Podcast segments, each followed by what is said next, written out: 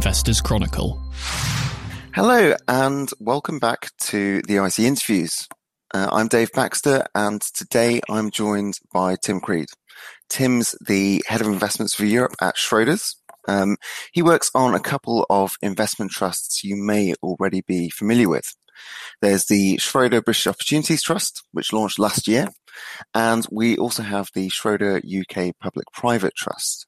Uh, that latter name may be better known to you as what was once the Woodford Patient Capital Trust, uh, which Schroders took over in late 2019.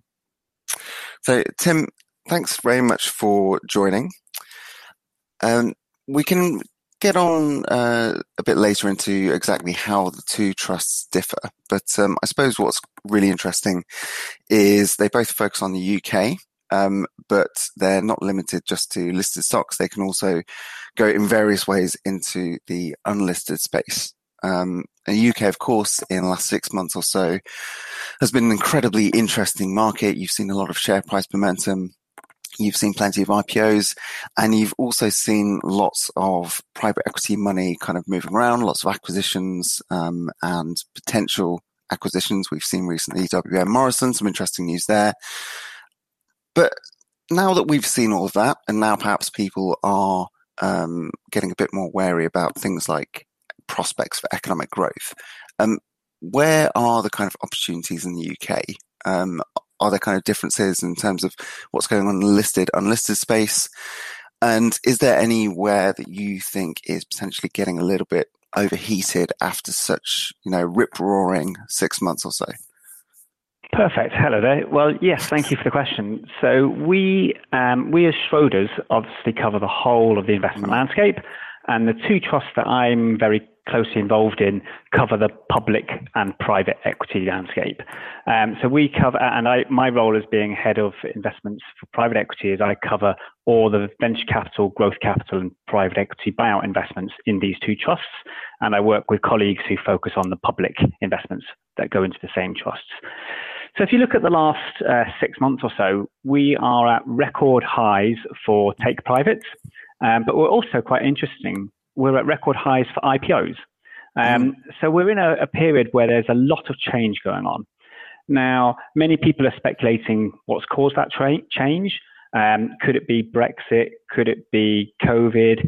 Um, it, to be honest, it could be many different topics, but what we certainly do see is there is change. And one of the views that we have, we hold dearly, is that um, private investments, so venture growth and buyouts, is very interesting, and public investments is very interesting. So we don't see the world as black or white, as one or the other. We see that both mm. types of ownership structure have their strengths and have their merits. And even for one company, there can be the right ownership structure at one point in time, and then the ownership structure might be right a, as a different ownership structure sometime later. So we believe it's really important to be able to invest across both public and private, and to be able to offer investors the opportunity to access both public and private. But you are also right. There has been a lot of um, a lot of talk about what's going on, and there's certainly areas of the market where there's a bit more capital going into those segments. And so one of the phrases that we use quite frequently is capital supply and demand. Uh, we like to focus on areas where there's either insufficient capital or the right amount of capital. And we tend to avoid areas where we feel there's excess capital. Uh, and we've learned that over many, many years. If you look in the private side, this was most true in venture capital in 99, 2000. Uh, venture capital had been really uh, attractive in the years leading up to that. That led to too much money going into venture capital in the turn of the, the century. And then when there was too much money in venture capital in 2000, the returns started to drop. It was the same in mid and large buyout in 2007, 8, and 9, when those segments were really um, attractive and high performing for a number of years. And then it meant that by 2008, there was a bit too much capital there. And when there's too much capital, there was uh, the return started to drop. So we we spend a lot of time and attention looking at how much capital is in different segments. And I'll say that across most of the private sector, so venture, growth, and buyout, capital supply and demand is in uh, appropriate balance. The one area where I think you've got to be a bit careful is at the very large, uh, late stage venture end. There's a bit of danger there's too much capital there. So we're a bit underweight in late stage venture, uh, but we're an active investor across the rest of the private spectrum. And how does it play out if you look at it more in terms of kind of sectors? Are there any areas where you recently have found yourself kind of, you know, focusing more closely on any areas where you think at the minute, you know, perhaps there is too much capital or uh, perhaps on the other side of things, valuations are perhaps a bit concerning? So by sector, um, the Schroders Capital private equity team focuses on five sectors. Mm-hmm. Um, we focus on IT, uh, we focus on healthcare, and then consumer, industrials, and business services. And there's probably two things I'd like to highlight. The first is, although I say we focus on the five sectors, it really is the first two sectors, the mm. healthcare sector and the IT sector, where we have the bulk of our capital. So about 60% of our capital is in those two sectors. And that's been a long term dynamic. We've really liked investing in healthcare and in technology for the last 20 plus years, and they've been very attractive to us. It's obviously taken a bit of a, a step up in the last year as, or last year and a half through the world of COVID, as many other people have also joined us in those sectors. So we've had to be careful to avoid the areas within IT and healthcare where there is too much money. But those two sectors definitely remain our most interesting and exciting sectors. There was also a couple of sectors I didn't mention. So I didn't mention oil and gas or commodities or big financial services, big banks, insurance companies, etc. We tend to avoid those. And that's because within the private equity and venture capital market, those kind of companies don't really exist. We also, I should say, have a very high ESG governance standard, so we don't invest in tobacco or weapons or anything like that either. And I suppose when you talk about kind of tech and healthcare in the UK, that's quite, um, as you said, it's been very a very topical space in the last year, eighteen months. Um, but the UK has such an interesting relationship, I suppose, with the tech space in particular. You have these concerns about, um, you know, UK companies, promising companies being gobbled up by kind of um, foreign entities. Uh, is there, I mean, how much of a problem do you view that as? And is there anything you can kind of mitigate or any way you can mitigate that threat as a, as an investor? Certainly. Well, uh, one data point I looked I like to put forward that most people are unaware of is that if you look at venture capital, growth capital, and buyout, and you look at where most companies are sold, so kind of the exit for most venture, growth, and buyout, mm. about some 90 plus percent of all exits are actually to trade buyers. So 90% of all the exits that happen within private equity are to um, either UK corporates or international corporates or to UK private equity firms or international private equity firms. So it's less than 10% of all the exits are actually IPO. Um, however, of course, it's those IPOs that get the most attention. Uh, and then there's a lot of attention as to whether they IPO on a UK exchange or whether they IPO uh, primarily in the US as the most logical alternative. For, from our perspective, um, we like to see our companies really grow through the five to seven to 10 year ownership that we have. Mm. And then when it is time for us to exit those companies, we do like to see those companies go to a good home a good home that is going to help continue to grow those companies. So whether it's a trade buyer or whether it's an IPO, for us, as long as we see further growth for those companies, then we're, we're happy. At the same time, uh, we as Schroders are a very large institutional investor across the UK landscape. And so we as Schroders have made a number of announcements and statements to say that we would like to see more UK companies listing mm on the UK exchange. And actually, our CEO, Peter Harrison, has been pretty vocal on this topic, uh, talking about potential changes to regulations that could happen or could be required in order to increase the likelihood of more technology companies, more healthcare companies listing in the UK. I suppose it'd be interesting also to see if um, we see companies, I suppose, taking more of their own measures. Um, so, for example, one of what was, and I imagine still is, one of your prominent holdings in um, Schroder UK Public Private, um, Oxford Nanopore, um, they've been looking at kind of like a, an anti-takeover structure in the upcoming IPO. So I don't know, is, is that something you're kind of seeing more of, like companies being a bit more perhaps proactive in trying to uh, kind of keep control or, you know, offset some of these um, potential risks? So it's an interesting question. Actually, uh, as a platform, as a Schroders uh, Capital private equity team, we've been investing in venture and growth and buyout globally for over 20 years. And so we're actually very big investors and we're very early investors in US venture back in the 90s. And so we've had access both through our fund investments, where we invest into a venture capital fund, but also through our co-investments and direct investments. We've had access to some of the great uh, venture capital companies and great kind of stories and tech businesses that have been built up over the last 20 years in the primarily in the US, but also across the UK and across Europe and also in in um, Asia. And there has in those other markets, uh, particularly in the US, it's been a quite a long term characteristic that there's been dual uh, class of shares um, for founders as well as for compared to other people. And so that's quite a standard, I would say, in US venture capital. So we're, we're quite experienced at dealing with that. I think it, it's certainly clear that they that's not so common in the UK. Um, but it is something that we are now seeing more and more businesses look to either put in place on day when day one when they're being set up, or at the time when they see that an IPO is is likely. And um, I suppose generally, um, staying with the kind of tech and healthcare space, um, how do you kind of deal with you? You've mentioned there's been a lot of focus on on those areas from other investors. I'm always interested in how um, investors cope with, I suppose, that flood of money. Um, what what kind of difference does it make to your due diligence and um, I suppose how you kind of consider things you already hold? Um, yeah, what's the impact there? So we we believe fundamentally in a bottom-up approach. So we believe fundamentally that you've got to look at the company um, and what it stands for. So you've got to look at the company itself, so its product, its positioning, its competitive landscape, etc. You've got to look at the management of that company and the board of that company, and you've got to look at the co-investors who are so the other people who are investing in the company. And for private investments, that's particularly important. Um, so we, we cover kind of that bottom up analysis of looking at these companies from that perspective. What we find is once you get to, if you're looking at seed stage, early stage, or kind of small, kind of the earlier rounds of venture, you tend not to see um, particularly high valuations. Where, where things start to get a bit more frothy is in the late stage venture. Uh, and this is because these companies have often had a great uh, history of success for a number of years. They're starting to really make their mark externally, uh, either domestic within the UK or internationally. And a number of other investors try and jump on, uh, try and also join these companies.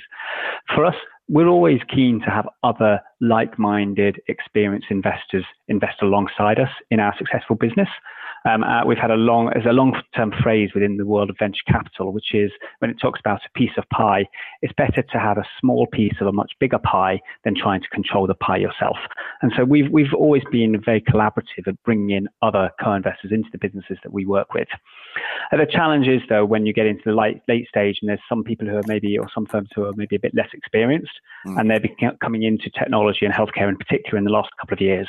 So we spend quite a lot of time working um, with the management teams to make sure the management teams themselves also choose the right kind of co-investors in the business. Because what we like to do is um, at any stage that we invest, um, we like to hold a company for three to five to seven years. But even if we do a top up investment in year kind of five, we do like to see that company has got a long future ahead. Because even at the point that we wish to sell, we need to know that there's a great future ahead because obviously that helps the sale opportunity. So looking at the quality of co-investors is something that we're, we're very careful about. Mm. Um, it does mean that we take, uh, we clearly look at valuations through that journey. But if you invest into a really high quality business, a lot of the rest takes care of itself. Do you find? Um, I mean, I imagine this uh, this is something that seems to apply perhaps in both the listed and unlisted space, um, particularly when it comes to kind of growth stories. Um, but do you find that over recent history, you've perhaps had to become a bit more relaxed about things like valuations? Um, no, definitely not. I definitely wouldn't say that. I'd say that's uh, we we look at that very thoroughly. Um, it's, it's a key part of a business. Uh, I, I, have heard various different, and we've talked about this within our uh, investment teams and our, um, our investment committee. If you're investing in a, a, high quality business, then does the valuation matter as much? And mm. I say it really, it, it, still does matter because it determines how long you're going to hold those companies. We like to make three to five times our money on our investments. Now, clearly, we don't do that on all. In some cases, we do a bit worse. In many cases, we do substantially better. But we really underwrite our investments to uh, to a perspective that they can make three to five times your money. And so we wouldn't want to then invest into a company at an ultra high valuation uh, with much lower return expectations because that wouldn't fit alongside the other investments in any vehicle that we do. Mm, interesting. And I suppose it'd be quite um, useful just to go through um, with each of the two trusts we're discussing um, the different kinds of activity you are involved in when it comes to unlisted stocks because I suppose this is an area people are getting increasingly interested in. Um, you've seen some very good returns from spaces like private equity in the last year or so. Um, but there are obviously different different ways to approach those um, kind of unlisted companies. Um, so how does it work in those two trusts? SUPP is a vehicle that you mentioned that we took over uh, in December 19, um, and SBO is one we had we launched as an IPO in December 2020. So the two vehicles, S, uh, there's two main differences. The first difference is that SUPP is really venture and growth, whereas SBO is more growth and buyout. Um, so SUPP is venture growth and SBO growth and buyout. Um, the second difference is that SUPP already contained a lot of companies because it was invested by a, by another manager, and so we took it over, and we knew that we would need to do a lot of changes to that portfolio. We would have to change the companies themselves. Um, we'd have to do a number of sales. We'd have to change the direction of companies before yeah. we were able to make new investments. And even now, we have made our first investment, which we're really pleased about. Our first uh, private investments, so we're really pleased about that. But even now, it's only going to be a couple of investments um, until we've done more sales. Whereas um, SBO, we launched as an IPO, and that meant on day one we had the capital to make investments, and so we're actually making investments. We've made six investments in, in the private side within the last six months, as well as making a substantial number of public investments. So S, SUPP is, is really a vehicle that is one that we're kind of reshaping, SBO is one that really sits front and center for what we stand for. Yeah. So we'll definitely get more into that portfolio activity because there's a lot of interesting stuff there. But briefly, um, for listeners who perhaps aren't as familiar with those terms, um, what, how would you very briefly explain things like venture, buyout, and growth? Thank you. That's a good question, a very fair question. So, and, and actually, if you ask five people, you might get 10 different definitions. Yes, so, yeah. I'll give you my definition. So, venture capital um, is normally um, very fast growing, loss making companies. So, it might, when they first started, it started in something called seed investing. And this might be one or two people who start a company with a great idea and they'll, they'll, spend months or years building out that company, starting to recruit people. But to do that, they need um, external capital to help them grow that company. And that's venture capital. So the venture capital investments, you might often invest maybe um, and, and acquire maybe 10 or 20% of a company, and the entrepreneurs will keep the rest. They'll often be in the tech space. They, the companies might need three, four, five, six rounds of funding. And so those rounds are called seed stage, and then Series A, Series B, Series C, Series D, Series E, etc. And the, uh, the, the hope in many of those companies is for it to go to an IPO um, whereby um, for the Series A all the way up to Series D, E, they're likely to be significantly loss-making companies and, and really kind of aiming for rapid growth. Um, growth capital um, has almost the same growth rates, but slightly slower growth rates, but they're slightly more established businesses. They're normally companies that are already kind of much closer to profitability, and in some cases actually already quite profitable companies. But they're companies that really need more capital in order to grow. Um, so they need to for example, one investment that we, we've invested in, a company wanted to recruit an extra 100 people. And to do that is obviously quite a costly endeavor. And so they did a growth capital round. We invested into that business and then they continued to help them grow further. Um, and then the final one, the, the buyout investments. These are investments where we will generally buy the whole company. Um, we'll generally, with our private equity bar- partner, buy anything from kind of 60% to 100%. We, we actually like to buy 60 or 70% so that the management team and also employees can continue to own the company. We're a big believer in employee ownership. Mm. And the idea of these companies is these companies are normally going to be really profitable, really high quality companies. And, and, one phrase I do like to say about private equity a lot of people think of private equity as a potentially turnaround or potentially cutting companies up. But actually, the vast majority, probably 95% of buyout investments and private equity investments, are where you buy a good company and you make it great. So you buy a company that is already doing really well and then you grow it even faster. So that would be how I would describe venture growth and buyout. Getting back to then, um, you, you start to talk a bit about what's going on in the trusts. Um, I think a lot of people will be interested in particular in um, SUPP, given there will be give, there will be people who invested perhaps a few years ago. Um, it's had a very kind of uh, rocky ride. Given uh, given it used to be the Woodford Patient Capital Trust. Um, as you mentioned, that's kind of that's quite an interesting story because I suppose you're kind of you're managing an existing portfolio, much of which will, I imagine, be quite illiquid, quite tricky to uh, kind of shift, at least in the in the kind of shorter term. Um, what's going on there? You know, what have been the ups and downs? Um, even this year, we've perhaps seen seen some good news and some bad news for that portfolio. Um, what are you up to now there? Yes, so SUPP, Schroder UK Public Private Trust, is indeed quite a journey. Um, you're right, so we took it over from another investment manager, um, and it was at the time of the launch um, some years ago one of the largest new IPOs for an investment trust ever. Yeah. So it had quite a, a, a, big start. It was rapidly invested. Um, it faced a lot of challenges um, in the summer of 2019. And so, uh, and I should say, this trust um, is separate from the other vehicles that were run by the former manager as well. So there was always a distinguishing uh, something separate about this investment trust to to the manager's pre other vehicles. Um, so the board of this investment trust actually ran a process in from June 2019 all the way through until December to find a new manager. Mm. Um, now that was a a very competitive process. It was a very well run process we know of quite a number of other investment firms, both public firms as well as private equity firms, who um, completed the due diligence or went through the, the analysis and the comparison, the, the bidding process. Um, and at the end of that process, Schroders were selected. So, so we really, um, the reason from our perspective that we want to take it over is twofold. The first is the one I've already mentioned, which is we felt that an investment trust structure is a great structure to allow retail investors to access private equity, as, as had been proven by the fact this vehicle had a had launched in the first place, um, and it had a great number and volume of um, retail investors up and down the country. The second reason we took it over is, although there was a lot of problems within the portfolio, we felt that there were some interesting companies. But perhaps more importantly, we felt there were some companies that if we could move them into the right direction, they could become really interesting companies. And so a lot of people, when they ask us about what we've done, they ask us, what have we sold? What have we bought? Mm. Um, and we have done some sales and we have now done a, an investment, our first new private investment.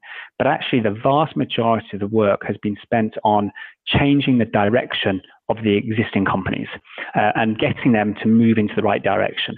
So, one example would be a company called Kymab, which was a company that um, not many people had much interest in when we took over the investment trust. Um, there was talk of a new funding round. So it was a, a, new venture round at a significantly lower valuation than the previous funding round, which is always a bit of a negative story within venture if that happens. and so there's a lot of negativity about that company. The company itself wanted to go for an IPO at some point in the future, and so it needed more money if that was to be the case. And so they wanted to go down this funding round. Um, our view was um, consistent with the statement that only about 10% of companies ever actually go for the IPO um, our view is you should also always look at the trade sale path or how you can work with um, corporates. And in this case, it was a healthcare company, so it's how you could work with big pharma. So we worked really closely with the management and the rest of the board and the rest of the shareholders to try and help them um, move away from the path of a new financing round and towards the path of working with big pharma, either as some form of strategic partnership and or potentially as a sale. Um, that took a year. Uh, it it takes quite a lot of time to work with a lot, a lot of people with different views, um, uh, both, as I say, with the management and also the board and also the shareholders. There were people who fully agreed with us, so we were not the lone voice, um, but there were also people who disagreed with us. And so it spent quite a lot of time. During that journey, by, by the summer of uh, 2020, um, some of the other shareholders didn't like what was going on, and we actually uh, invested further, or we bought shares, about a million pounds worth of, of shares from, from other investors um, in the kind of I'd say almost the peak of Corona time as well. It was quite a challenging time last summer. um, and by the end of the year, that company was really have, have, was going down a successful path of partnership discussions with pharma as well as potential trade sale, and it culminated in that company being bought um, by a large French uh, big pharma company, and we made nearly about ten times our money on the investment that we'd made in the previous summer and about 10 times our money on the, or eight times our money, sorry, on the holding value of the company when we took it over. So in other words, we, we helped the company be sold for far higher valuation and be a really successful exit. Um, it's, a, it's an exit with an earnout. So the company has to continue doing well within Sanofi, which is the French pharma company. But it was an example, I think, that shows that if you work with the management and with the board and with the rest of the shareholders, that the bigger, the biggest way that you can create value in investment is by making sure it goes in the right direction rather than just selling the shares, uh, as, as was demonstrated by the success there. Mm. Uh, and so I should say that when we did that sale, we announced the sale to the stock exchange in January this year for SUPP. And then actually only within the last few weeks, um, SUPP has received the cash from that sale. And that's enabling us to make further new investments elsewhere. And you have, as you mentioned, you have made at least one new investment, haven't you? Yes, we made our first investment into a technology business called Tessian. Uh, it's a really exciting, uh, fast growing uh, security software business based in the UK um, that we think has got a very strong future ahead. And what um, you mentioned is quite interesting. I suppose you you focus on the the companies um, held in that portfolio, those those legacy holdings, and you've had, as I said, you've had some ups and downs. You you had a bit of a write down with I believe names like uh, Bank and Rutherford Health earlier this year. Um, what and how do you deal with those issues, and what specifically do you try and um, what action do you implement to try and sort of improve the prospects for those holdings? Yeah, so I mean, across the whole portfolio, when we look at the SUPP portfolio in aggregate, it's often sometimes kind of two steps forward, one step back, um, because yeah. uh, we, we didn't make some of the initial investments, so we're having to move them into the right direction. Um, but the aggregate journey is definitely one of positivity and definitely one of moving in the right direction, uh, as has been shown by not just the Kymab exit, but also uh, an IPO of a company called Immunocore, which I'll, I'll, get back to if we if we wish to cover that. Um, but we do also have to face challenges, um, and the write downs in Atom Bank and in Rutherford, they were two of the um, three largest companies, and so when you have a write down in one of the largest companies, that has a material impact on the NAV. Um, at the same time, we think that those two companies are now much stronger and the valuation of those companies reflects much truer where they are. Um, we also look at valuation as that point, the value of that company at that point of time. But then we also factor in the topic about what we're going to do next. How is that company grow, going to grow? And I'd say that in both cases, in Rutherford and in Atom Bank, we feel that they have potentially very exciting futures ahead. Uh, Atom Bank is a, um, the leader in, in its field. It basically allows people to buy mortgages on their mobile phones. They've got a really state of the art IT platform. Uh, it's um, people talk about fintech, and the word fintech is quite broad. And if we wish to go down that path, we can talk extensively about fintech.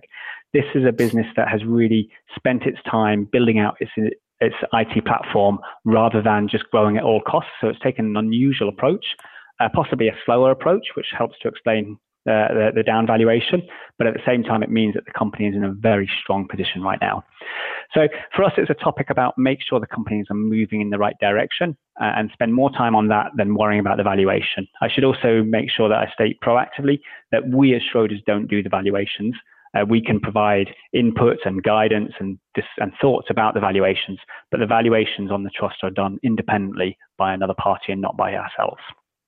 So it sounds then like you would perhaps even in a couple of years, few years time, you would, you broadly speaking have a similar portfolio to what you inherited? Um, no, I think there will be some companies that uh, we hope that we are still owning. Uh, a company mm. like Oxford Nanopore, um, we, we, think is a really magnificent company, and we definitely want at this stage our expectation is to be a long-term shareholder. Um, of course, it's now some 25 plus percent of the portfolio, which is a bit large if you think about building out a diversified portfolio. So it may be that um, sometime, a long time after the IPO, we may consider um, um, downsizing the, the, position slightly, but that would be a reflection on our own portfolio, not on the company, because we, we think very highly of the company. Um, but there are indeed other companies that uh, we, have already been through a process and we've sold um, a number of companies now. Um, so the, the, names of the companies, there's more than 10 companies or so that are no longer in the portfolio compared to the day that we, we took over. Um, I think what we really want to do is if you look at the portfolio, it's got quite a healthcare focus, which is something that I think mm. we were, that was one of the reasons we were chosen to take over because we have such a healthcare presence. Um, but at the same time, although we love healthcare, this is perhaps a bit too focused on healthcare. And so most of the new investments that we'll do will be outside of the healthcare space in order to bring a bit more balance to the portfolio. And then I think you'll start to see the types of companies that we invest into, so like Tessian and many other companies of that nature. Yeah, what, what kind of sectors would you broaden out to? Definitely technology, um, possibly further into fintech. Um, and then with time, we can also go into um, both business services and consumer. Uh, I think it's unlikely to have much industrials because I mentioned that SUPP is venture and growth. Uh, in venture, you don't really see industrials. In growth, you could possibly, but I think SBO would be the one that would be more balanced across all of our five sectors. But SUPP will will retain a much stronger focus on both healthcare and IT, and then have a bit of consumer and a bit of um, business services and fintech. And you mentioned um, kind of position sizing. Um, this portfolio, um, I suppose, in, in the former days under Woodford, has been very concentrated. Um, do you have an idea in mind of things like position sizes and broader concentration of the portfolio you would like to get to to, to make it a bit more diversified? So definitely, and I, and I should say that in both cases, um, I am one of two portfolio managers. So in SUPP, it's myself and another colleague. In SBO, it's myself and another colleague. But in both vehicles, we the, the two named portfolio managers are just two people of large teams. So we have a large public team and a large private team working on both of the trusts and therefore all the companies. So I should want to definitely proactively mention that although I'm speaking, I'm really just representing quite a large team that are working on this. And I think that's really important because the way that we operate is we're really actively involved in um, both sourcing new investments, but the way that we actively manage the companies we're involved in is a very time consuming process. And so it requires a lot of resources. So going to, to what we're going to do next, uh, our philosophy is very much to build um, a position of equal sized investments. Um, so if you look at SBO, which I think is better reflective of how we think, each of the private investments that we've made so far, and we've made six, they all start off being about the same size. Um, so we, we don't take the approach of putting what's called kind of a toehold investment in many companies and then seeing where it will go. Um, instead, our approach is um, if we believe in something, we invest in it. If we don't believe in it, we don't invest in it. And so each of the investments in SBO have been the same size. In the case of um, SUPP, because it's a bit more venture and growth, there may be a bit of a broader range of investment sizes because if we do need to make one further round of financing, we want to make sure that we reserve for it and that the company doesn't get lopsided by multiple rounds of financing. Would you have a rough idea of a, um, a kind of limit on position size or anything like that? I think it's unlikely that we would make a new investment that's above 5%, um, and definitely not above 10% of SUPP, and similar ratios for SBO. And with SBO, that's, um, I suppose, quite an interesting launch. Um, it was, it was one of three, the only one of three last year that managed to get away trying to um, go with a new UK um, trust. Um, but what caught my eye at the time was um, you were talking about this kind of what you dubbed a once in a generation opportunity to, I suppose, kind of capitalize on this deep need for capital from companies, both listed and unlisted, in the wake of the the pandemic. Um, is I mean, is is that a theme you see as kind of long lasting, or is there a point at which you would think actually we need to perhaps you know tweak what we what we focus on? So it certainly was an interesting time to launch. Um, we, we, originally started talking about the, the, trust in about March or about April time last year um, with Rory Bateman, who's the, global head of equities. He's my fellow portfolio manager on SBO, Schroders British Opportunities Trust. And, and he and I first started talking about it um, in April, as I say. It took some time for us to make sure that we really wanted to do it, make sure we had the appropriate teams in place, all the infrastructure in place, all the governance, um, because we're, as, a, as an organization like Schroders, you can imagine that all the appropriate checks and balances need to be in place. Um, and we also wanted to make sure that we built out a pipeline that was really substantial. That was particularly true on the private side, um, but it was also true on the public side. And so from day one, we felt that uh, from, from the, the, point of launching, where I should say that we actually went through uh, our official launch was during the month of November. Mm. So as Boris Johnson put the country into lockdown two, um, we then started our roadshow, uh, which did actually save us quite a lot of time on because uh, we didn't have to travel by planes, trains, cars, and buses. We could do everything by Zoom and video conferencing. Um, but we did the whole roadshow remotely. Uh, and that culminated in the launch uh, at the beginning of December 2020. But it meant we also had full pipelines ready to be implemented on day one. And this really is where the phrase that the opportunity of a lifetime came from. We, we felt that both on the public side and the private side, we had never seen as many interesting companies. Uh, and if you go back to kind of coming through the lockdown, that's quite an interesting sentence to say that we had never seen so many interesting companies because what we saw is there was really two types of companies. So disregarding the public private, there were two types. There was the first type, which was companies who were genuinely super strong companies that went into the pandemic in a good position. Um, but through their position or through their niche or their industry or their management, their, their growth accelerated far faster than anyone could have predicted during the course of 2020. So these were the companies that might have been growing at 30%, but, start, but started growing at over 100% because of what happened. So there were companies, particularly in the healthcare and technology space. I mean, a lot of people think of um, a company like Amazon in the US, which obviously did do very well, but there were other companies in the UK that were growing at similar rates. And so we, we saw a number of really exciting companies that some of them just needed more money to basically almost deliver the growth that they were experiencing. The mm. second type of company that we liked were companies that were formerly were, were always really really good companies, but because of either the, where they operated or, or the industry they're in, they had struggled. Some of them had seen revenues drop off or EBITDA drop off. Some had seen clients stop. So big projects that just got stopped, as, as you can imagine, as, as, everyone experienced during the course of last year. But we felt that with those companies, they were doing something that meant that as they came out of the pandemic, they would come out stronger. Um, and so some of them did a bit of repositioning. Some of them were even logistics companies, believe it or not, or transport companies. But we felt that they were going to come out of the pandemic in a stronger position. But in many cases, they needed a bit of extra money. And that was both in the private side, but it was also on the public side where there was secondary issuances being um, being done. And so we felt that with a bit of capital, we could put more money into the first type of companies, which was super fast growing companies, but also the second type of company to help them kind of return to their former glory, or even we like to talk about it internally as going faster and better than they were previous to the pandemic. So, with, particularly with that second group, do you think then do you have a bit more of a cyclical exposure here than you might, for example, in SUPP? So we, um, it's a fair question to ask. We, we don't think so. Um, mm. it, it's possible that at this very point of time, because SUPP is far more healthcare, um, that it's possibly the case. But what we've tried to do is invest into companies where we're very confident about its future. So I'll give one example from SBO. Uh, it's a company called Easy Park. Um, they, they, uh, we, we actually got approval to invest in the business um, a year ago, so in the summer of 2020. Um, and then obviously with the pandemic, there was a few things going on. So it actually took more than a year for that company to close.